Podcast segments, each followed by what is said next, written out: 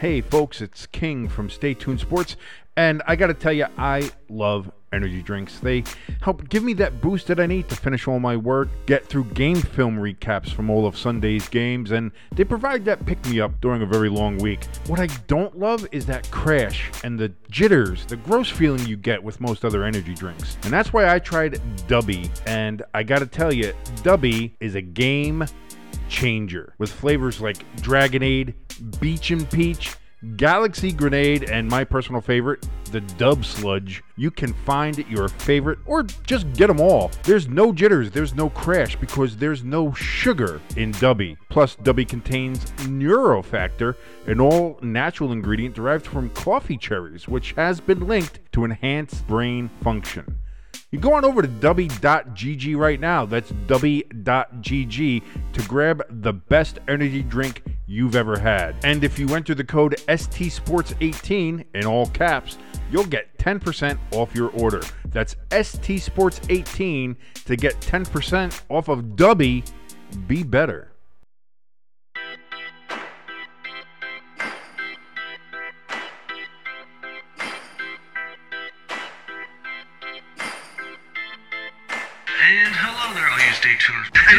It might be the Eagles. I hate the Eagles. Don't get me wrong here. First quarter, keep it even. Second quarter, start running the fucking ball. Third quarter, take a power nap. Fourth quarter, oh shit, there's the rest of the game. Let's go. Fuck it, I'm a diabetic. I will root for the team that will literally give me diabetes and death. Rooting for a team from Hershey is like a Catholic rooting for Satan. It doesn't make any sense. This is Stay Tuned Sports, and it starts in 3, 2, 1. And hello there, all you Stay Tuners. Welcome back to another episode of Stay Tuned Sports. It's your good friend Jimbo here. King could not make it today, so we're not going to talk about the Super Bowl at all. Bong, bong, bong, bong, bong, bong, bong. Fly, Eagles, fly. Come on, Jimbo, join in on the road to victory. It should be fly, refs, hey, fly. Hey, hey. Come on, come on, yeah. Fly, refs, fly, and Mahomes is a little bitch. Oh, please. Stop. Stop. Oh, I got so much ammunition for this show today. Oh, dude, I'm ready. Let's go. This is going to be a shootout. We started this on Sunday night. I've been waiting patiently for 3 fucking days for today, man. Today is ready to go. This may be the first ever virtual bare knuckle fight here. Dude, this is gonna be as close to like Skip Bayless almost getting Shannon Sharpe to punch him in the face that this show might have ever got. This is gonna be a good one. Guys, you don't want to miss this one. That's why in my head earlier today, I'm like, I'm Italian. I gotta watch my hands so I don't hit the mic and watch the mic go flying across. I'm from Jersey. I gotta worry about the same thing. I'm Irish and German, but my hands, you know, hey, boppity boopy, hey, gabagool, as you say. I'll let you start it off. What's that? I said, I'll let you start it off here. You're going to let me start it off? Well, yeah. Here's the thing. Oh, my God. This is going to be an intense episode. Yeah. This is going to be intense. I already feel my blood pressure going up. Dude, I'm ready to go. Like, I haven't stopped smiling since I turned the mic on. I'm going to be honest with you. I'm just, I can't stop smiling. I don't know why. It's just one of those things. You just can't do it. But before even get into any of that, because I know it's going to be an intense episode. It's going to be intense. Everybody, you should be strapped in right now, ready to go. But before we get into any of that, I do have to talk about something. And you know, all year we've noticed how you've been a massive supporter of your Philadelphia Eagles and have helped to bring them up. And you always yelled at me whenever I picked them lower than they should have been in the power rankings, which was not true. They were ranked exactly where they were supposed to be. But you are an avid supporter. And we here at Stay Tuned Sports, we also have an avid supporter. And that supporter is Manscaped. Yes, Manscaped, who is the best in men's below-the-waist grooming. Their products are precision-engineered tools for your family jewels. See how they did that little rhyming? That's very nice. That's very nice. I like that. Manscaped's Performance Package is the ultimate men's hygiene bundle. Trust us. We know. We use it. Join over 7 million men worldwide who trust Manscaped with this exclusive offer. And listen, it's just for you. 20% off. That's right, 20% and free worldwide shipping, because we have listeners in like Austria, don't we? Oh yeah, I think like Germany, Ireland, Austria. Yeah, we got listeners everywhere. If you're listening anywhere, this is 20% off, free worldwide shipping with the code STSports18. You put that code STSports18 in at manscaped.com when you order. You get 20% off, free worldwide shipping. Now, also it says here in Israel, believe it or not, I'm actually reading from a read here, so don't believe that. It says, if the math's correct, that's 14 million balls. However, I think the one thing that Manscaped is forgetting here is that a significant amount of people have 3 balls. Really?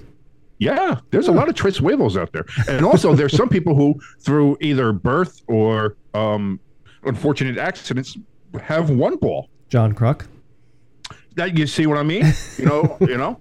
So my brother, my own brother, only has 1 ball. Wow. So yeah, no, look at that. You know, so that 14 million. I mean, you can make an estimate about it, but it's not completely accurate. Yeah, you know what I'm saying. But anyway, with the performance package 4.0, man, I'm telling you, it's a game changer. Inside that package, you're going to have the lawnmower 4.0. It's the trimmer. Listen, it's going to make it look good. You trim the bushes, makes the tree stand taller, looks nice. Your lady's going to love it, especially with Valentine's Day just passed. This would have been a perfect time for that. But listen, it's never too late because every day is Valentine's Day, guys. All right? And listen, if you do this for your lady, every day is going to be Valentine's Day for you, if you know what I mean. You also get the Weed Whacker ear and nose hair trimmer, the Crop Preserver ball deodorant, which we were talking about last week. We could not stop raving about, still can't stop raving about. This thing makes your balls just pleasant. It's just a lovely time there down under when you use the Crop Preserver. You're gonna love it. Your lady's gonna love it. If you sit on the bus, people are gonna like it. You know, I always worried that my balls smell anyway. Yeah. So actually having the Crop Preserver for the first time, I have ball confidence that my balls aren't smelling like terribly. Whether my balls did or not, I always had that fear. Like, I think my balls smell. I think that, you know, you're always worried about it. Like, I don't know. Some people may not. I'm one of those guys that's like, I'm always afraid I stink. I'm always afraid I smell. Even right out of the shower, I think I might stink. Crop Preserver, that thing is going to help you out with that and give you the confidence you need to dangle your balls all over the place. You're going to love it. You get the Crop Reviver Toner. So, you know, it's like a ball conditioner. Yeah. Yeah, like a bowling ball. If you ever put the, like in the bowling ball machines, you know, get it all nice and shined up there. That's what that's going to do for your balls. It's going to be great. You got the Performance Boxer Briefs. Simply the most comfortable boxer briefs I've ever worn. Bar none. I will put that out there right now. These things are just, it's like putting a cloud on your taint, man. Yep. It is so great. It's just, it's so comfortable. And get this. You get a travel bag, a very nice travel bag, I might add. Yes. To hold all of your stuff, all this great new stuff that you have from Manscaped in their Performance Package 4.0, you get this nice little travel bag to go with you. Guys, you're going to want to get this. Go to manscaped.com right now. You put in the code STSports18 there at checkout, and you get 20% off and free worldwide shipping. Manscaped, they give you the right tools for the job there. And let me add something too. You know, a lot of these places with the shipping, free shipping, you still wait like, you know, 2 weeks for the stuff to get here and this and that. And when they actually gave us some trial stuff to try out, it only took about 2-3 days from the time that they said it shipped. And I'm thinking, okay, they must have did priority mail just for us to try this out. So I actually just bought the deodorant that is on their website. I believe I bought that Friday and I got it Monday. So it's like 2-3 business days and it's here. Not even business days. If you ordered it on Friday and got it on Monday. Yeah. The fact that it's basically shipped over the weekend and you get it, that's incredible right there. So that just tells you the service right there. And the other thing, I didn't bring this up, but this is a very important thing, especially for someone like me.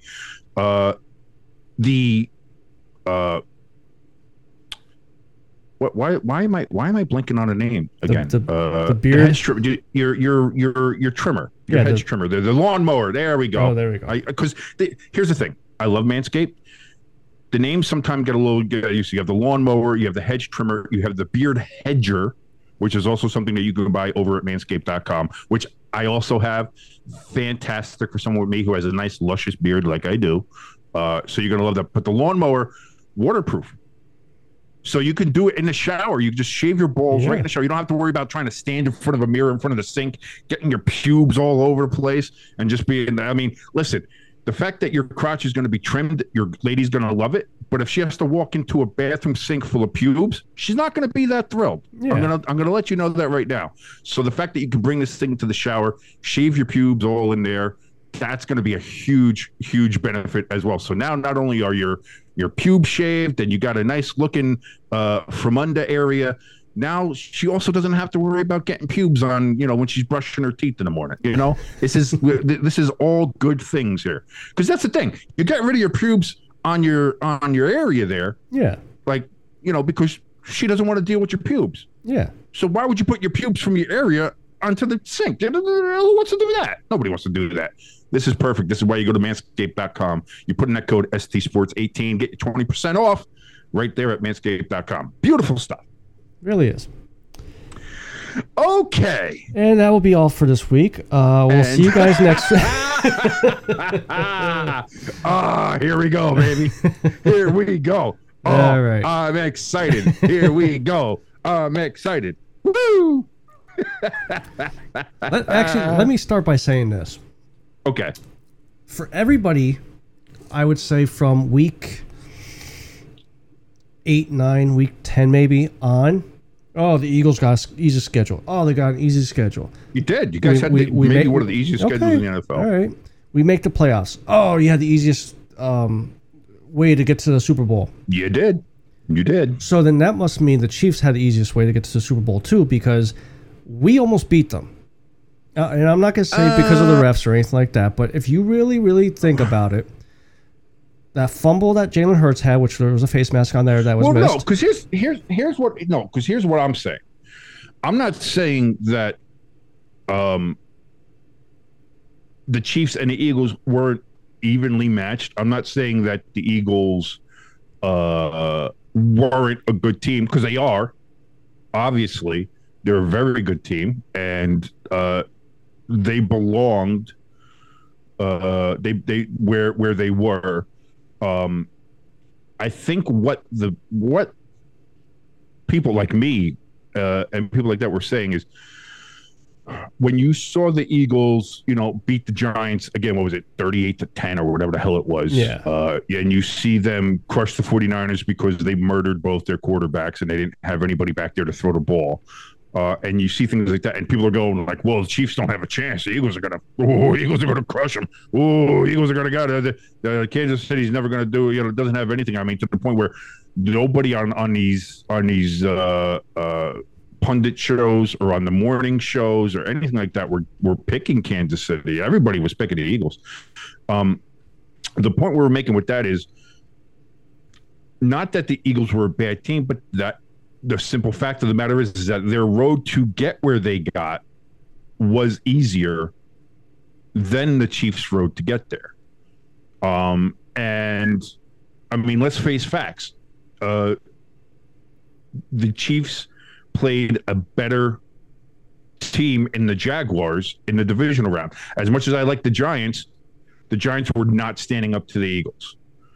You know, they're just we weren't there. Yeah. And in the AFC Championship game, clearly the Bengals were a much better team than the 49ers, if for any other fact that they had an actual functioning quarterback. You know? Yeah. So when you look at it from that perspective, and then you look at strength of schedule, you look at the record of the teams that the Philadelphia had to play during that, like, yeah, it does come off as easy.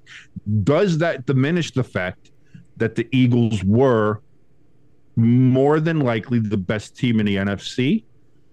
No. I think the Eagles were arguably with the 49ers with a healthy quarterback. If the 49ers had a healthy quarterback, that NFC Championship game is a lot closer and a lot more interesting. And again, who knows what happens. But the fact that Brock Purdy's knocked out within 5 plays and the backup quarterback's knocked out before the second half, It rendered all that moot. So there's not a real way to judge how the 49ers would have played. Now, the Eagles may have still won that game with a fully healthy Brock Purdy. Absolutely. And that's the thing is, too, is if Brock Purdy played the whole game and we won, the questions would have still been the same thing. No, I don't think so. I don't think so. And but the other thing too, I don't understand is. But here's the other thing too is there. The Niners had an easier schedule. I don't think there was. Yeah, but the Niners also had the massive quarterback issues, and they also see again. I think it's a matter of perspective. You know, they had the fact that they had a rookie quarterback. They had the fact that they had a mess in the quarterback situation, whether it was Trey Lance and then Jimmy Garoppolo and that whole thing and everything else that was going on. But my thing was like. You're talking about how the Eagles were being talked about and disrespected going to the Super Bowl. They weren't. Like, you had some people like me who were sitting there saying, the Eagles, I think, had an easier road to get to the Super Bowl than the Chiefs did or anybody else did. But the fact that the majority of people were saying, oh, the Eagles are too dominant. The Eagles are great on defense. The Eagles are great on offense. They can't be stopped. No one can get by them. They've shored up everything. There's no way the Eagles lose this game. This might actually be a blowout. I don't even know if it's going to be particularly close and da-da-da-da-da. So I think, the idea that the Eagles were getting somehow this massive amount of disrespect is that's a false narrative. I think, if anything, the Eagles were getting their tires pumped to a ridiculous fucking amount. Where the point is where if you tried to bring up the fact that, hey, maybe they are a little bit untested, as one would like to say, instead of saying they had an easy schedule or an easy road there, maybe they're a little untested. People were just poo-poo you right out of the thing. It's like, you just hate the Eagles. You just hate the Eagles. Granted, I do hate the Eagles, but I thought it was a valid not argument, but an observation. It was a valid observation. Yeah. It looked like it was an invalid one in the first half. It was invalid for about 58 minutes. Then goddamn fucking ref have to get involved. But go ahead. You're gonna pound that narrative, aren't you? All right. Let's get into the game now. So the reason why I have a big issue with the call is. We all saw that, what was in the first quarter, I think it was, that, and I'll admit, the Eagles defender mauled the Chiefs guy, and I even texted you. Hooked his arm, blatantly everything. Hooked his arm, right. Everything. You set the standard for the game with that call. Nothing under that should be called.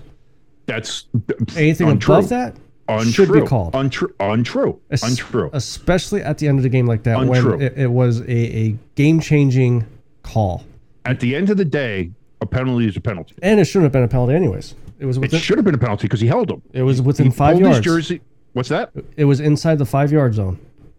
Where they can't hold. You can make contact within 5 yards. You can't hold. If the receiver makes contact first, that you could. No, you can't hold at all. You cannot pull on the jersey. I don't know where you learned NFL refereeing or the official rule book, but that is not the case whatsoever. And that was a penalty. It was holding. Well, it wasn't catchable. The reason it wasn't catchable is because he held him. Even if he didn't hold him, he was not catching that ball. It doesn't. First of all, it doesn't matter. Second of all, he still held him to the point where Bradberry came out and said he held him. And the argument that too, is you could call holds on every play. Oh my God! Right, but it doesn't matter because it's still a penalty. So why doesn't it get called? At the end of the day. It's still a penalty. No, and this is going to be my argument here. One of my many arguments, because the Eagles crying is so delicious. I've loved it all. And that's the funny part. It's not just Philly fans either. Everybody screams about the NFL being scripted. NFL's rigged. It is. Oh, they have this all scripted out. They have it all rigged and everything like that. So, but what people wanted, they were like, we got robbed of a great finish because the ref threw a flag. We got robbed of seeing a classic end to a Super Bowl because the ref got flagged. So here's the thing. Do you want the games to be called right and correctly, which everybody bitches about? That's what we want. We want more reviews, and we want this stuff because we want the games to be called right. We want to get the right calls on the field. Or do you want what's going to set up a good narrative or a good ending, a good finish? Because you can't have it. You guys say you want A, and then you cry because you didn't get B. It has to be A or B. It cannot be A and B. A and B are completely separate things. You can't ask for both. So either you ask to have the calls made right, or you ask to have a good narrative and have the NFL kind of look the other way and rig things so that we get a good finish. That's it. That's the end of the line. Here's how I would respond. We have New York to expedite replays and things like that. Right. When it's a crucial call like that, why can't New York call down and be like, listen, that was a little bit ticky-tacky. Pick the flag up and... Because they're never going to do that. Because when they look at that in New York, they're going to... No. Yes. Because this is what I'm saying. If New York takes a look at that, what are they going to see? They're going to see Bradberry pulling his jersey. That's a good call. Flag stands. Yeah. But it didn't impede him. What's that? It didn't impede him. He was already gone. Bradberry got beat. Yes. Bradberry got beat and went and grabbed somebody. That's a holding. And he was already 5 yards, so automatic first down. You're just pissed because it happened within the 2-minute warning. And that it robbed. See, this is the thing. People, the refs robbed us of a great finish. No. James Bradberry robbed everybody of a great finish because he had to grab somebody's jersey because his lame ass got beat. So what about the missed face mask on the fumble? What missed face mask on a fumble? When Jalen Hurts fumbled, he has face mask grabbed. He fumbled that himself. And he has face mask grabbed. When? I have seen not a single person talk about that. Okay, I'll show you the picture. And I never even saw that. Of course. At the end of the day, a lot like the first interference call that we were talking about that wasn't called. Listen, at times, there are going to be missed calls. Yeah. So what you're saying is if somebody misses one call, then they should never call anything else again. There was no, it's a free-for-all. Everybody hold. Everybody grab face masks. Everybody fucking just do whatever. Pass interference doesn't fucking matter. Just do all of that. There was what you're saying. There was that'll be the standard. That's the standard now for how it is because a ref missed a call where a receiver's arm got hooked and didn't call pass interference on that. Now anything that isn't basically a sexual assault in the middle of the field doesn't get called? No, that's not how that works. Sometimes missed calls happen. Absolutely. What happened on that last drive where Bradberry got called for the holding, that wasn't a missed call. That was a correctly made call that happened at a critical juncture that the Eagles could ill afford because they had already spent a timeout, first of all, which was a bad decision on Sirianni's part. And when Kansas City's driving, listen, you need that timeout there. They didn't get it. And then they get there. You figure, all right, we stopped them on a third down. But you have a critical penalty. That's not on the refs. That's not the refs' job to bail the Eagles out. That's on Bradberry. He got beat. Sorry, he got. And whether or not, who the hell, Juju or Juju Smith-Schuster or McKiss or McKinnon, whoever Juju he held. Stop. That's what he fucking is. He's another hit list on mine. Oh, Jesus Christ. Can't wait till next year when we play them. If he gets re-signed by Casey. The point is like whether or not he was going to catch it is the fact that Bradberry held him. He held him. Clearly held him. To the point where the ref... And you don't think the referee in that moment is thinking, fuck. Because he's going to be the one now. Like, the referees have a fucking self-awareness. But here's the thing. It's so blatant that if you don't call that, then the narrative is blatant hold. Ref didn't call it. Becomes but there were so many missed calls that no one will be like, oh, my God, 10 years from now, remember so-and-so ref? They will not remember his name. Yeah, nobody missed the call. Yeah, like the pass interference that wasn't called in the Saints-Rams NFC Championship game. Yeah, nobody refs remembers that. Don't remember the ref's name. Nobody remembers those missed calls, right? The call, yes. But do you remember the ref's name that called it? No. Exactly. No, but the fact of the matter is you can Google that and find that out real quick, though. Anybody can do that. That's what I'm saying. It's like, but you never want to do that. Like, you don't want, like, your whole thing here is like the ref shouldn't interfere in the game. They shouldn't insert themselves. The referee didn't insert himself. The ref did his fucking job, and he's getting crucified for it from Eagles fans. That's my point. That's my point. Is why did he insert himself into that ticky tack call compared to? He didn't insert himself into a ticky tack call. He saw a hold. Why didn't he call the first hold by Bradberry?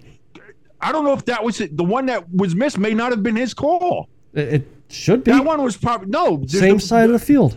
No, yes. It was in the middle of the field. That was left side of the field. No, it was middle of the field. Left field if you're looking at the defense. Bradberry's was on the left side of the field. Yeah. And not only that, but the teams were going the opposite ways anyway at that time. That's what I mean is like the referees have their certain spots. And the other thing is that this isn't a crew that worked together all year, again, as we know, and I think that's something that needs to change as well. I think we brought that up. The same crews and not do these all-star crews. Yeah. But the point of the matter is maybe one official would see that and be like, okay, that's not what I would do, or like I'm going to let somebody maul a receiver and not throw a flag, and that's how I'm going to let the boys play like that, which is, first of all, stupid. I don't think that was the thought. I think that was just a missed call. But even if that was going to be the case, then at least you have the officials there who work together, know each other, and know how everybody calls the game, how each one of them looks at it, sees it, and can support each other that way.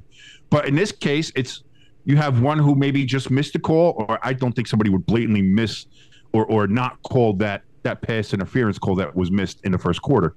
But then you have what happened in the last drive there, you know, where, again, it's a clear holding. It is a clear holding. As much as you want to fight about it, as much as you want to bitch about it, it was a clear holding. And that's the thing that bothers me with the whole thing is that everybody bitches and screams about there being a script and the NFL runs like worse than WWE and all this other shit. Listen.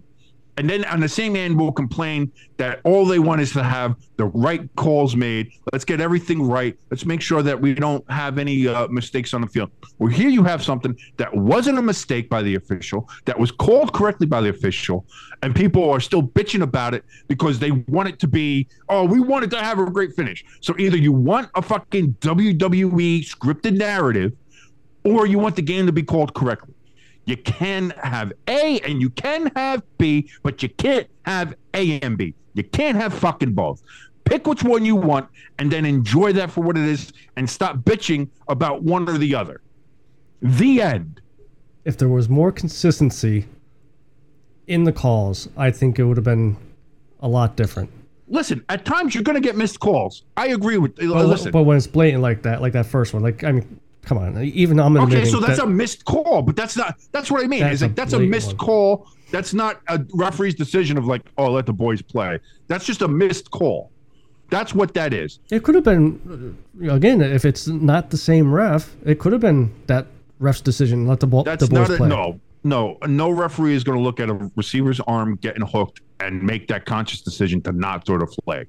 That's not the case there.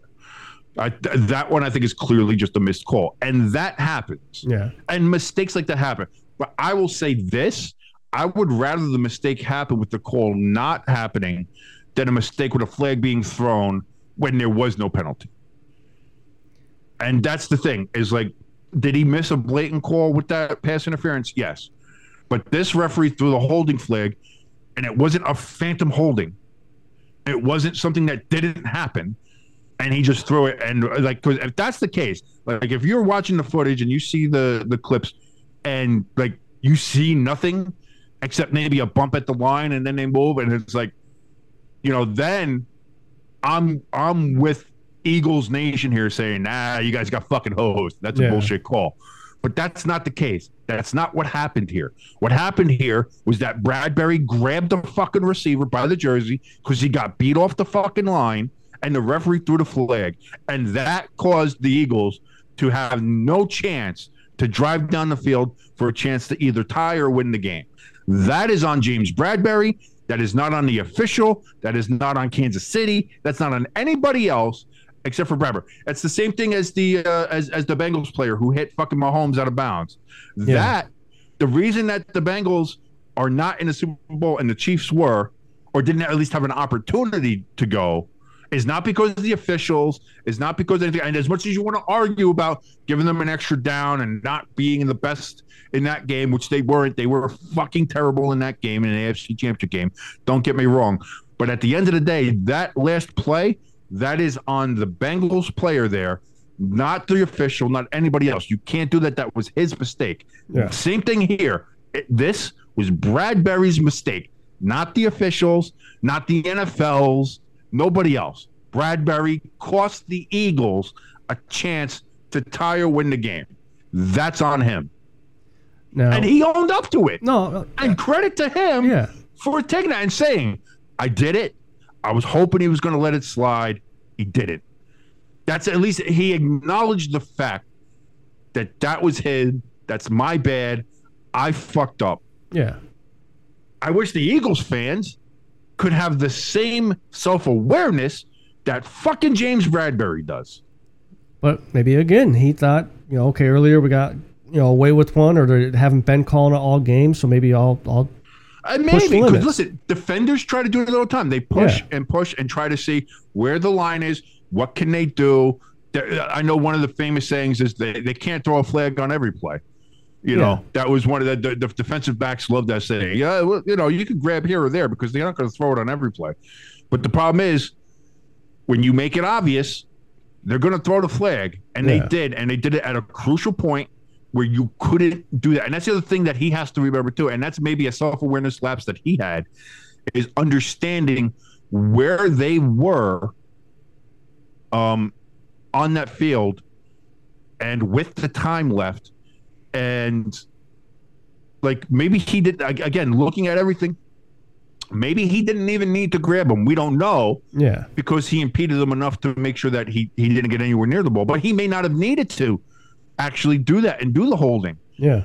But the fact that he did screwed everything up. And then even if the Chiefs score a touchdown there, the Eagles' offense, granted, only scored, and this is another point, they only scored 11 points in the second half. That's, you know... but they had the ability to go down and score and get you to overtime. So, you know, even if you give up a touchdown, it's bad, but it's not the worst thing that could happen. Yeah. Like, it wasn't like you were going to go give up a touchdown and you're down 10 points or 14. Like, you give up a touchdown, you'll be down 7. You still got a chance. Yeah. But now that you held him, now they can bleed the clock. Now you got no shot. Yeah. Now you got nothing. Yeah, as soon as that happened, the wife and the son was like, okay, we're going to bed. I said, yeah, that's probably best you guys do. Don't say that. It makes you sound like a monster.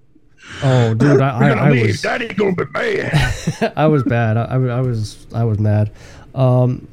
So like, maybe we'll talk some coaching news later on in the show here, but I want to talk about Gannon for a second here. Tell you what, man. You know how I've bashed him all year long and how I want him gone from week 3. I don't put this loss on him. I'll tell you what, though. For the Eagles defense that was getting lauded, I was going to say, man, Kansas City's going to get murdered. They're going to get how many sacks is the Eagles defense going to get? The Chiefs got no chance. They got no running game. It's going to be all Mahomes. It's going to have to be Mahomes that wins the game. Boy, that running defense all of a sudden looked like they were playing against the Commanders again. You know, Pacheco there was just slicing and dicing on him. The Eagles had a grand total of 0 sacks against the Kansas City Chiefs offensive line, which if you asked anybody before the game, even people who were supporting Kansas City were probably going to say, that doesn't sound right. That doesn't sound right. The Eagles defense, especially where they've been playing, they should get a couple sacks. Anyway, they did not. So, I mean, there's a lot to unpack there with the Eagles defense. You ready to get triggered? I don't know. We'll see. I'm not usually a triggerable person, but I blame the field for the reason why we didn't get sacks. And they both had to play. No, I understand that. I totally understand that, and I'm not saying that's the reason why the Chiefs won or just not. And the offensive line had to play on that same field, and if anything, they were probably in a worse position because they got to go. Their pounding themselves backwards. Yeah. We have to come around the corner. And when we if you watch Reddick and I forget who's on going backwards is harder to do. You're going to slip on your head. Like that's when you're getting lower and all your weight's in the front there. Your legs are going to kick out from underneath you. I think the Chiefs' offensive line had a more difficult job with that field the way it was. Which, by the way, you spent $800,000 on getting this brand new spanking field, sod, beautiful, putting it in, and all this kind of shit. And that's what it fucking does. Yeah. And I know some people were trying to blame the paint. The paint was dry, and the people were slipping. They weren't slipping on the paint. They were slipping on the fucking grass. That grass was fucking atrocious. What's the funny part? Atrocious. The funny part about the person ahead of the I guess sodding, the sod father. Toma. He's been there forever. He's about 10 minutes from me. I was like, oh, good. Does he? Toma? Yeah, he's like 92 years old, 92, 94, something like that. Yeah, he's done every Super Bowl. This was his last one. Yes, I heard that. Boy, you left that on a fucking banger. Like I was like, you're about halfway through, and you've seen all these players flop and everything. I'm like, he probably just said, it's a fuck it. Just put that out there. I don't care. It's my last day. I don't know if they overwatered it. I don't know what the case is, but the fact that you're in Arizona, they had it outside, and they had during the week. They had the dome open, so it's air out. Again, they don't even really need to air it out. That's what I mean. You're in a desert. It was outside. Like, my only question is, did they overwater it? Is this, I want to, all of a sudden, though, everybody was talking about, we want real grass instead of artificial turf. All of a sudden, you're going to have these turf companies walking in like Vince McMahon, be like, well. Oh, look at all these sod boys. Look at OSA. We want to play on natural grass. Looks like AstroTurf is here to stay, boys. Whee! I don't know why he's a Texan. I was going to say, why is Vince a Southern boy? I don't know. That's just how I feel that somebody who leads the Field Turf Corporation sounds. Whether that's true or not, I don't know. It's just that's headcanon for me. But, so that's just how we're going with that. But yeah, getting back to Gannon here for a second. I mean, if you really look at it, again, minus the holding penalty at the end of the game there, Philly's defense was put in a hole with the fumble that went for 7. And then I think it was still in the first half, the kickoff that Kansas City took back to like the 5 or the 10-yard line. So right there is 14 points that you cannot put on that defense. So right there, before Kansas City's last drive, they're already down 14 points. That could have been a different outcome. And for people to say, "Thank God Gannon's gone now. He's with Arizona, and good luck there with Kyler Murray." But I don't put the blame on him. That's a rough go. That is a rough go. Godspeed, Mr. Gannon. Here's the thing. You don't get to the Super Bowl by being bad. And anybody who wants to blame Gannon for, listen, part of the reason that the Eagles were there was because of their defense. And before the game, their defense was being lauded as a fantastic defense, one that was going to shut the Chiefs down, one that was doing all that. Again, this is what I think happened when you played the teams you played. Like, you played the Giants, who were vastly overachieved and did not belong on that field with the Eagles. As a Giants fan, I know that's hard for me to admit, but let's face fucking facts. The Giants did not belong on that field with the Eagles. And then you play the Niners, who defense was on the field all game because their offense was going 3 and out constantly because they couldn't throw the fucking ball. So, I don't think you had a true gauge of how either good their defense was or any possible holes that their defense had. That's the other thing, is like, when you have good competition, you get to see not only what you do well, but where you might have flaws. You learn from a lot of mistakes. You learn from things like that, and you can get better. The Eagles didn't have that in their run to the Super Bowl. The Giants game was over within the first 10 minutes. And the 49ers game was over within the first 5 minutes. Yeah. So you can't base it just off of the playoffs. I mean, you got to look at it, since we had an easy schedule. I mean, we did play a few good teams. Obviously Dallas. Yeah, I don't know if I'd be throwing Dallas into that mix. Well, not the Cooper Rush Dallas, the late in the season Dallas game. Even late in the season Dallas is, I mean, but look at, I mean, let's look at Dallas's resume. Again, Dallas had a decent record, but with what strength of schedule? With what did they win? Who did they beat? And again, you saw what happened. They went and played a team with a rookie quarterback who did just enough to win, who didn't make any mistakes, whereas their quarterback made mistakes left, right, and center against a great defense who was able to pin their ears back and play well. You know, Dallas didn't do so well. You know what I mean? So, like, again, the Eagles were a good team. Were they as good as a lot of Eagles fans and a lot of people who jumped on that hype train thought they were? I don't know, and I don't think we can ever know because, you know, again, you have to base a lot of it on the competition. And that's the other thing, too. In general, the NFC is a weaker conference than the AFC in general. You know, again, the AFC has their weak teams. Let's face facts. They have the Colts. They have, you know, the Raiders. You know, they have the Browns. You know, so the AFC does have their dog shit franchises. But, you know, they also have the Bills, the Chiefs, the Bengals, the Steelers. Put it on in the last half of the year once they got TJ back and Kenny Pickett kind of really blossomed there at the end of the year. You know, as much as they were middling, the Titans are an okay team. Then you have the Jaguars who made that late season run where they won, what, 7 of 8 or 8 of 9, like something ridiculous. Yeah. You know, where the Jaguars all of a sudden were like, oh, okay, here's a team. You know, You have the Ravens with Lamar Jackson for now, you know, who are, they blew a couple games and they have their own issues on defense and they have a lot of issues on offense about how they're going to conduct themselves, but they're still a dangerous team and they're still a team that can win games. So like the AFC is a tougher conference overall than the NFC. So, again, this isn't a knock on the Eagles because the Eagles, listen, you can only beat who's in front of you. Yeah. I said that when the Giants were 7-1 and everybody was like, oh, they look fake. I was like, you can only play the teams that they put in front of you. And we did. And then in the second half of the year, we decided to shit the fucking bed, which is like, okay, this is kind of almost what I expected because we were overachieving. Then everybody gets hurt. We're playing with practice squad receivers. We have no defense what to speak of, you know. So eventually that catches up with you. Okay, that's fine. You understand that.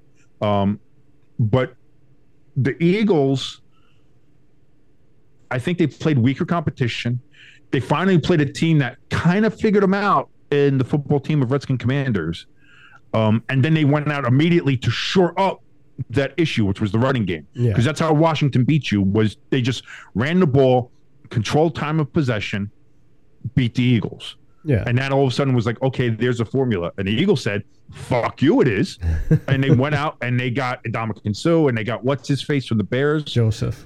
You know, so they started short. They're like, listen, we're not going to let that happen again. And to be fair, they ran that kind of play. The Eagles' time of possession in the Super Bowl was what you would expect a team that's going to win the Super Bowl to have. Yeah. They had a shit ton of time of possession. But the issue was, especially in that second half, is that Kansas City, for all their possessions, they scored on every single one. Yeah. They scored on every single possession in the second half. And the Eagles scored a field goal and a touchdown. Yeah. In the second half, after scoring 24 points in the first half. So you outscore your opponent 24-10 in the first half, or 24-14 in the first half, and then you get outscored 24-11 in the second half. Yeah. Like, I don't know what happened. I don't know if Sirianni got more conservative with the play calling, if he didn't make adjustments where Kansas City did, and then couldn't adjust to what Kansas City adjusted to. Like, I don't know. Well, if... okay, now I'm going to sound like I'm a hypocrite here. In a way, I do have to blame Gannon there for a little bit. Even though I just said I don't blame this loss on him, I don't. I don't blame Gannon, but that motherfucker fucked up. But once you see that KC running back, I'm calling him... Pacheco, baby. Okay, Pacheco, thank you. Pacheco. I was going to call him Pikachu. Pika. It's kind of close, but Pikachu. He was running all over us, and Rutgers, baby. He just Scarlet Knights, Jersey. Gannon just didn't do anything to shore up that aspect of it. And to be honest, Mahomes shouldn't have won the MVP. That kid should have won the MVP. I heard some people arguing that, and I think that's a legitimate argument. Wow. Pacheco really was Mr. Oh, he's a tough guy. He should be the MVP. He's not a tough guy. No, I still would have given it to Mahomes. I still would have given it to when I watched that first drive of the second half, where his ankle's basically powder at this point, and he's converting third downs, and he's making a place to keep the drive alive, and you see the replay, and you're like, oh, man, what a good run. I guess his ankle's okay. And then they do the replay where they have the field-level camera on him, and you see his face is in absolute agony as he's running. I'm sorry. I had respect for Mahomes anyway for his ability and what he was able to do. I have even more respect for him after that game, just for straight-out toughness. I'm not like, listen, you can shit on him, you can shit on his wife, you can shit on his stupid-ass brother for all they do. But, man, his ability to gut that out. Yeah, I'm sure that he had some fucking Toro running through his system. Absolutely. But Toro can only do so much. And that's what it means. Like, this dude's ankle has been bothering him for 4 weeks now since that Jaguars game. And he still went out there, got re-aggravated there at the end of the first half to the point where he was hobbling off the fucking field again. Did his best LeBron James impersonation. They didn't know if he's going to come back. But, man, I'll tell you what, like, him gutting that out, and everyone's going to sit there and say, well, he only had like 130 yards and stuff like that, which is true and pisses me off because I missed my 7-leg parlay by that one leg. Oh, I got one better for you. I thought I hit the Gainwell one. Gainwell played okay in that game. No, he did. But I put a $2 bet on him to score the first touchdown of the game, which would have won me $42. And when he hit that end zone, I'm like, oh my god! Like, I knew it was a long shot. And I thought I won $42 until they put the replay. I'm like, you son of a bitch, couldn't be 6 inches taller. Yeah. Dude, you want to talk about something? That 7-leg parlay I had was $5. Would have won me $570. Yeah. Missed it by that, because I had Mahomes over 292. And that was in passing. The 292, I really thought he was going to have about 350. I thought he was going to. I mean, you think it's Patrick Mahomes, it's Kansas City Chiefs. I'm like, he's going to. If I freaked out when Kadarius Toney got the touchdown, that's the one I didn't think was going to hit. I was like, because that's the one I was like, okay, that one's the long shot of my parlay. But I was like, if that one hits, we're going to be pretty good. And sure, because as soon as that one hit, the only one that was left, there was two left. There was the Chiefs money line, and there was Mahomes with the 292. And I was like, oh my god! And then I went and I looked at the yardage he had at that point, and it was like he had like 130 something. I was like, okay, so he needs like 160 more yards passing. And at that point, it's like the beginning of the fourth quarter. I was like, well, fuck. Son of a bitch. But yeah, I mean, that, you know, you said about people are saying, oh, well, look at the stats. Look, I mean, again, I've been saying for a couple weeks now, you look at Trent Dilfer with the Ravens. He had the same exact stats as Mahomes, minus 2 touchdowns. Mahomes had 3 touchdowns. Dilfer had 1. That was the only difference. And you got this kid, again, I'm going to call him Pikachu because I don't want to butcher his name. He's the one that kept the drives alive, majority of them, especially in the second half. And, to me, most valuable player means just what that means. If it wasn't for that kid, maybe all the pressure would have been on Mahomes, and maybe he would have, the ankle would have crumbled. I don't know. I don't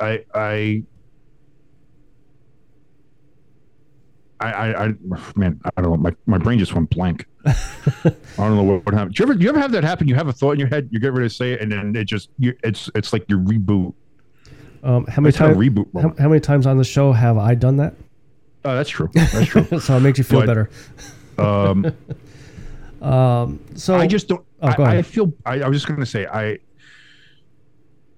I don't understand what changed in the game plan from the Eagles from the first half to the second half to the point where you have a game very well in hand. You have a 10-point lead, and your offense is able to move at will, it seems like. And you go from that to scoring a touchdown and a field goal in the second half, 11 points because you got the two-point conversion. Yeah. And, like, to me, I don't know if it came off as more conservative. I don't know if it came off as just the Kansas City's defense adjust and Philadelphia wasn't able to. I don't know because I had a feeling that, you know, it seemed like this was going to be, even if Kansas City was able to come back, if Kansas City could get one or two stops, it could be close. Yeah. And they got more than one or two stops in that second half. And it was like, I didn't see that coming. With the way the first half went, I did not see Philadelphia all of a sudden not being able to move the ball at will. Yeah. And that to me was that second half coaching, second half performance, along with the unforced turnover on Jalen Hurts in the first half, as well as he played, and maybe one of the best Super Bowl games we've ever seen. That mistake is an absolute contributing cause as to why the Eagles lost. And the killer about that too, if you think about it, all throughout the year, he doesn't turn the ball over. You know, he was very low on interceptions. I'm not sure the exact number, but I know it's, I believe it's below 10, double digits. Fumbles, I don't think he had a fumble all year, and it was a freak thing. He was trying to switch it over to the other hand and just hit his knee and popped out. So it's just like a freak thing that happened. And you think about that. And the other thing I didn't think about, where we were talking about the officials and everything like that before, that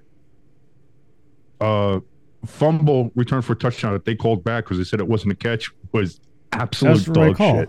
That was the right call. That was absolute dog shit call. He never had full possession. The ball was in his hands. Two hands down, and he turned upfield. That's a fucking foot. That's what more do you want him to have to do? When he never had possession. Not full possession.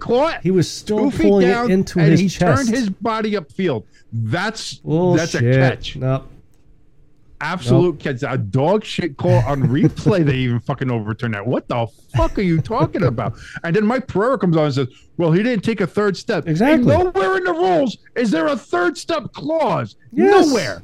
No. Yeah. There's not. They always say that. You got to make a football move, then a step. They say establish the catch, establish possession, 2 feet down, and do a football move. Catching the ball 2 feet down and turning your body upfield, that's a football move. That's a nowhere does it say take a third fucking step. Nowhere. He did not have that ball put away before he turned his body. He had his body turned before that ball was put away. I'll say this. I also think that the fucking Devontae Smith catch, that wasn't a catch. I don't think it was a catch, but I don't think there was all that much in the replay to overturn that one either. It was a lot closer than the week before. That one probably should have stood. That one was a lot closer than the one in the NFC Championship game. That's for fucking sure. But, you know, that's another one where it was like it should be clear and obvious evidence. And if you're taking 6 minutes under the fucking hood, as much as I'm glad that it wasn't a catch and I was rooting against the Eagles, and I'm always like, fuck the Eagles. If it takes you 6 minutes to look at the fucking thing and it's not clear and obvious, leave the call as it is. Yeah. So again, there were officiating mistakes on both sides. The whole game. That last holding call was a bad one call. Of the good calls that was made, and the correct one that should have been made. So I mean, that is what it is. And the field sucked. Halftime was terrible. Rihanna grabbing her crotch and sniffing her fingers was not exactly the best. You know, I wish there was maybe somebody else there doing the Illuminati symbol. Or did they? I saw people. Whatever, because she wore red. So she like Satan, and then she did the Illuminati. But here's the other thing. Let me bring this up to all you Illuminati people out there and you religious fanatics, and people who do that shit. Always like, well, Satan's everywhere. Like, you look at the Sam Smith performance at the Grammys. Like, see, Satan is everywhere. Well, the song's named Unholy. What the fuck do you want it to be? You know. Anyway, so they see Rihanna and they see her in a red suit and they see her doing the fucking diamond triangle fucking thing for the diamond in the sky. But no, that means Illuminati. Okay, but they didn't show that on the broadcast. Yeah. the Illuminati symbol wasn't. It was shown on, like, you know, people saw it on social media and TikTok. People who were there recording it on their phones. Yeah, there is where you saw it. So if you're the Illuminati, if you want to, like, expand your influence and show all this stuff and have the biggest impact, wouldn't you want it on the broadcast? So right there, just throws your entire conspiracy theory in the fucking nothing. You're dumb. You're stupid. Stop going to church. Look at reason. Read a fucking book. So not the Bible. Speaking of the halftime show. I know me and you weren't that impressed with it. One of the worst, or would you put it like a mid-tier? No, it's not. Here's the thing. It wasn't bad. Okay. It wasn't a bad performance outside of her, you know, grabbing her crotch and sniffing her fingers. That was a choice. Weird. That was a choice. Listen, I'm all for, you know, like, inappropriate behavior and shit, but maybe not in a fucking Super Bowl halftime show. Maybe, you know? She was seeing for... Crop preserver was still working. Stop. I already stop it. Stop it before you get in trouble. Stop it. Okay. I'll behave. I think here's the thing. It wasn't a spectacle. It wasn't like, I think back to last year's, which was fucking awesome. Yeah. Was amazing halftime show. You had a bunch of artists. It was a spectacle. It was fun as fuck. It just had everything that a halftime show should have. Rihanna just, you know, granted, I would not be on those fucking floating ass platforms, especially at the end. That thing was getting a little wobbly. Yeah. I'm watching that and I'm like, holy shit, man, I'd be fucking freaking the fuck out. That thing is fucking moving. Yeah. But, like, again, not the worst. I think that one's probably the Coldplay and Beyonce Mars thing. That was like, that's the thing. When people bring up the halftime show and they're like, oh, the one with Beyonce and Bruno Mars, and then everybody forgets that Coldplay was the headline act of that one. That's how you know it was a bad halftime show. Yeah. So you have that. Like, you have a couple others that were really fucking atrocious. So Rihanna's wasn't bad. It was, you know, she has some bangers. She was just popping them out there. That's great. That's fine.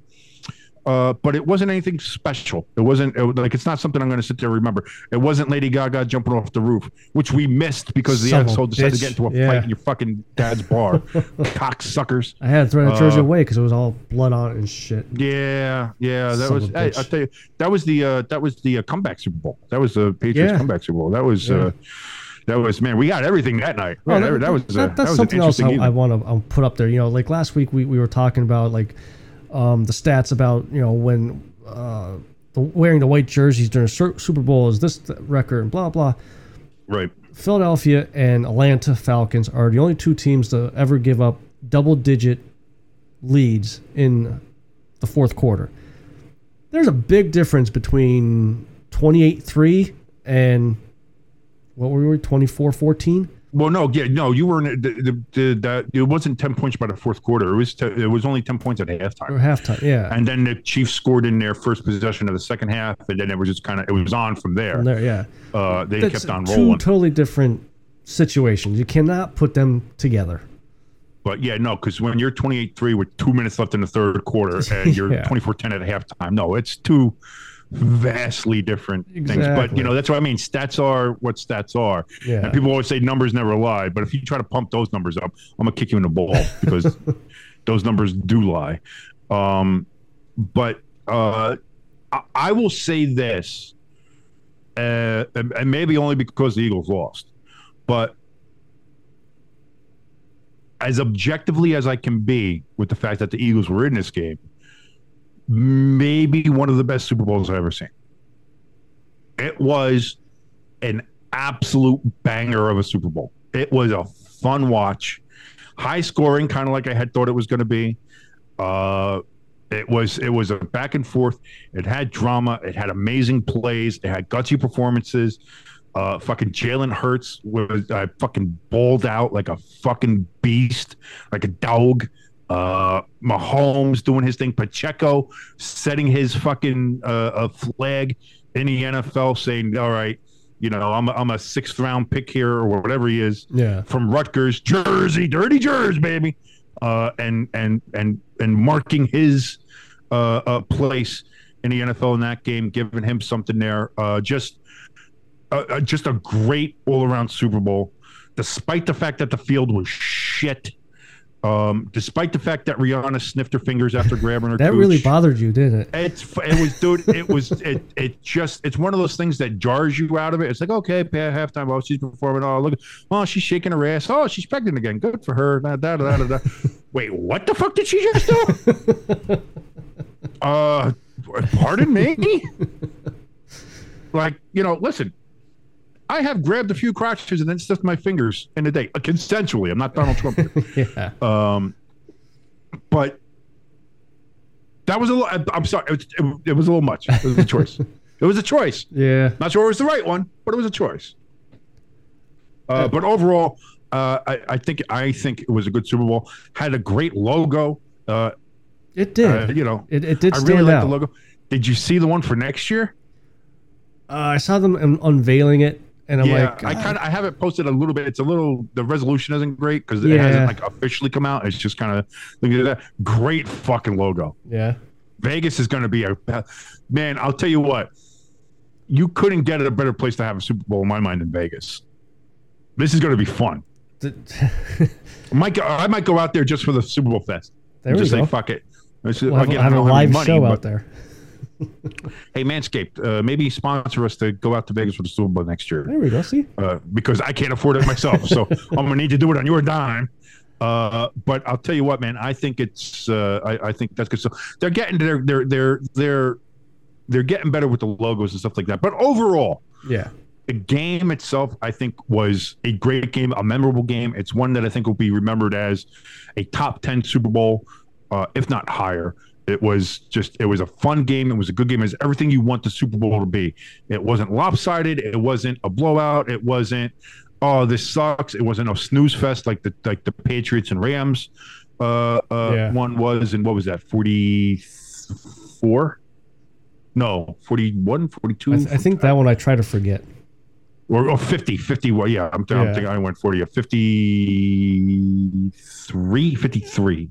No, yeah. Which one? Yeah, no, 53? You need some Jeopardy music to help you? Because 52 was when the Eagles won. Yeah, 52 was Eagles. 53, I think, was the Patriots and the Rams. 54 was the Chiefs. 55 was the Buccaneers. And then last year was... And 50... The Rams. No, then that's wrong, then.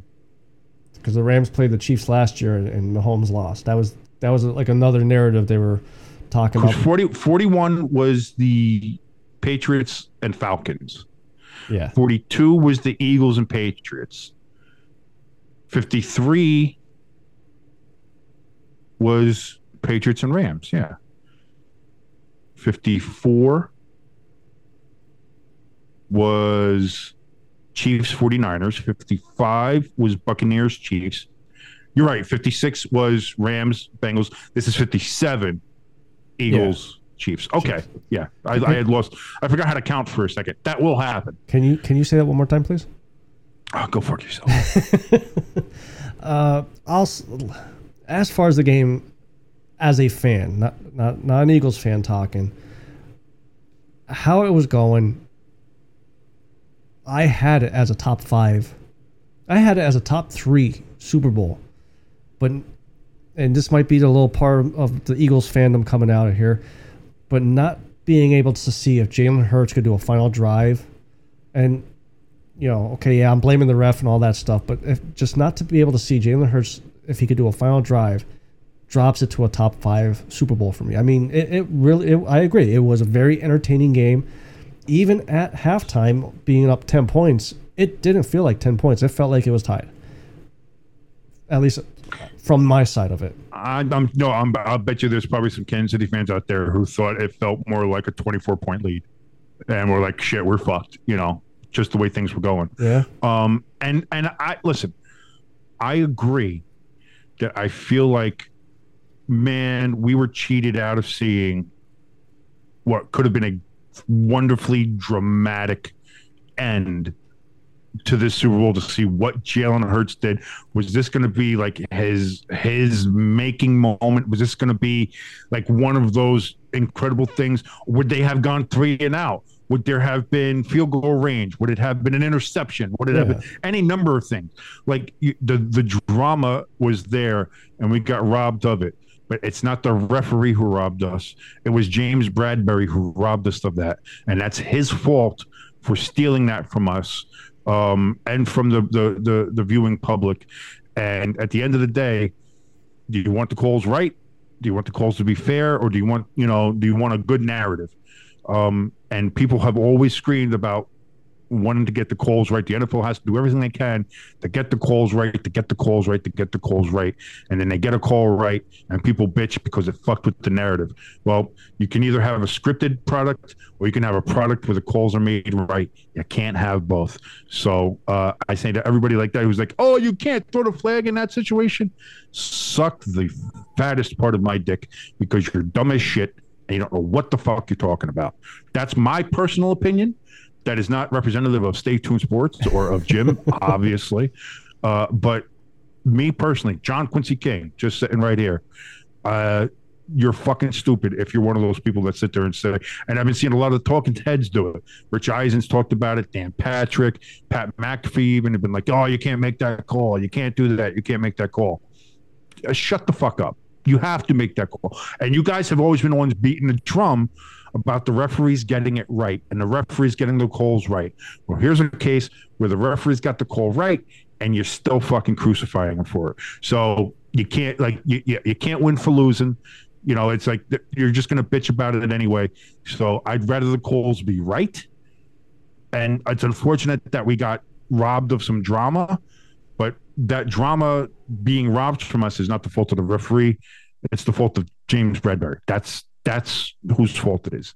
That's the end of the story. And that's all I'm going to say about that. I blame the Illuminati. Fucking Rihanna. Taylor Swift should have showed up. At least I would have been entertained. That would have definitely dropped it down to the worst freaking halftime show ever. Then there definitely would have been some Illuminati shit. You know? So do you want to touch on a little bit of the coaching changes, or you want to say that for next week? Well, we know the Eagles have lost both their OC and DC. Yes. Their offensive coordinator, what the fuck is his name? Schneider? Steichkin. He's now that guy. That guy. He's now the coach of the Indianapolis Colts. God bless him. And Gannon, as we talked about before, is now the head coach of the Arizona Cardinals. God bless him. Having to deal with Kyler. So that's great. But what that also means, personally for me, is great news because that means all the head coaching vacancies are filled. Yeah. And that means that Wink Martindale and Kafka are back for the Giants, which means that our core coaching staff is back. That means Daniel Jones, if he does sign with us again, which I think he will, that means he gets, for the first time in, I think, maybe his career, he'll have somebody who's worked with for 2 years in a row. Yeah. That's not shitting on him. That's not Jason Garrett. So I think that's it. The only person he had for more than 1 year was Jason Garrett. And that's not the person you want to have being your offensive coordinator. So we saw what he's able to do with Kafka this year. The Giants should be able to get some more pieces for their team. So I like the fact that we keep our coaching together. Now we see what we do with the roster. But I think I'm excited. As far as Philly, I don't think the Gannon loss is going to be a big loss, but our OC, I think, is going to hurt. Not to be a... It's going to Jalen Hurts. Because it's shown since he's been in college with Bama and Oklahoma, and then early on in the NFL, he needs that consistent offense coordinator. He had the same offense coordinator for 2 years now, and the last time that was when he was in high school with his father, and we see the numbers he put up. Now, can he adjust to that and get over that? And also, I hope Sirianni is not going to be calling the plays. Does this move, because they promoted the quarterbacks coach to OC officially? So, I don't know, man. It's going to be interesting. You're going to see what kind of coach Sirianni is now. Third year, he had an overachieving first year, which I can now identify with Daboll and the Giants. He had an absolutely stellar second year. I don't think anybody can argue about that. You make it to the Super Bowl and almost win it. Yeah. Damn rough. You know, so you have that Bradberry. Fucked you over there. Oh, the rest of the name is Bradberry? Oh. And now you see where next year takes you. And that's the thing is success is a double-edged sword is, you know, yes, you were very successful this year, but now, again, you have your defensive coach poached, your offensive coach is poached, and now you see, you know, this is where, as the head coach, what decisions you make, who you put in there as your new coordinators, you know, how you maneuver around that, what your philosophy is, how do you change anything? Do you try to keep everything the same? Do you this is where all that comes into play. So now we're going to see if Sirianni is a dog, or is he gonna, you know, is this going to go the same way the 2017 team did, which was fall off a fucking cliff. Which is, know, I don't think that's the case, because I think you have a little bit more security in the quarterback position. Yeah.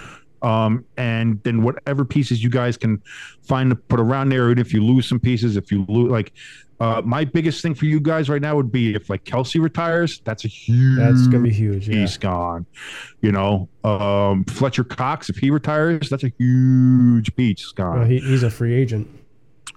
Well, that's what I mean. Well, he might retire as well. Even being a free agent, that's just true. Might retire. Yeah, he's up there. So. You know, well, you had a lot of them come back this year saying they wanted to come back because they thought they had another run in them. Yeah. Well, they made the run and they didn't make it. Do they stay again to try to make another one? Or, you know, because that's it. You know, Jason Kelsey is no spring chicken. Oh, no. You know, Fletcher Cox, you know, he's not, I don't know, a young rooster. I don't know how they fucking say that shit. He's no fall rooster or something. I don't know. But so, I mean, I think there's questions there for the Eagles. But, you know, I think there's questions for a lot of teams. And this is the thing, too. I think back to the beginning of the year, everybody was kind of passing over the Chiefs, you know, because everybody was like, well, you lost Tyreek Hill, and Juju Smith-Schuster's not a great replacement for that. They're not going to go anywhere without Tyreek Hill.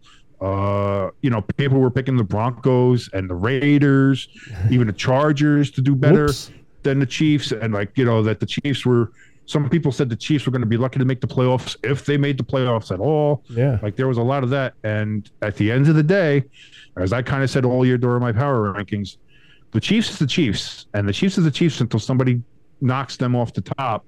And so far, you're talking about a team that's had 5 straight AFC Championship games at home.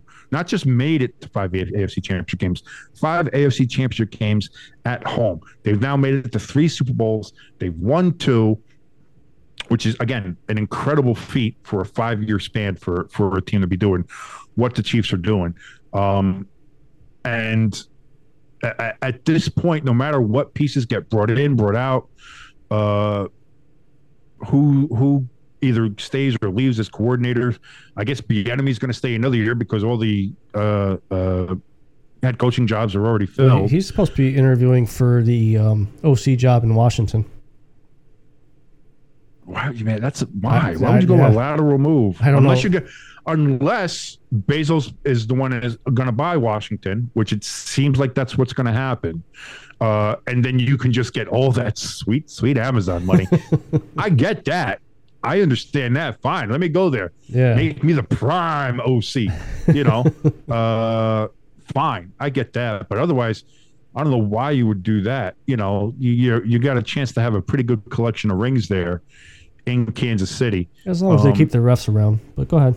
Oh, Jesus Christ. You know, I'm going to buy you a James Bradberry jersey. That's fine.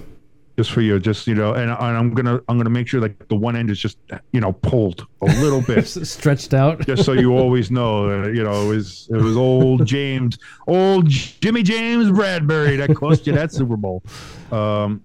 Again, and that's the other thing too. Bradberry didn't cost anybody. They didn't cost the Eagles the Super Bowl. He didn't cost it. He cost the opportunity to try to either tie or win the game. Yeah, that's the issue, and it's not the official, because the official made the correct call. He made the right call, which is what anybody always says and always bitches about is, oh, we want these refs to get the calls right. We need to get these calls right. Well, the referee made the right call, and people are still bitching about it. So you either want the fucking right call or you want the fucking script written in a narrative. You can't have fucking both. That's not the referee's fault. It's just Bradberry cost the Eagles the opportunity and cost all of us the opportunity to watch what would have been or could have been a super dramatic fucking finish. And that's just a shame of it. That's the shame of it. But I don't know, man. That's about it. I really have nothing more to add. I think we covered the Super Bowl pretty well. Yeah. We still got XFL this weekend. I'm excited. The Battle Hawks are back, baby. Yeah. Let's go. Is it just Sunday or is it Saturday and Sunday? It's Sunday. I don't know when. I don't know. It might be Saturday.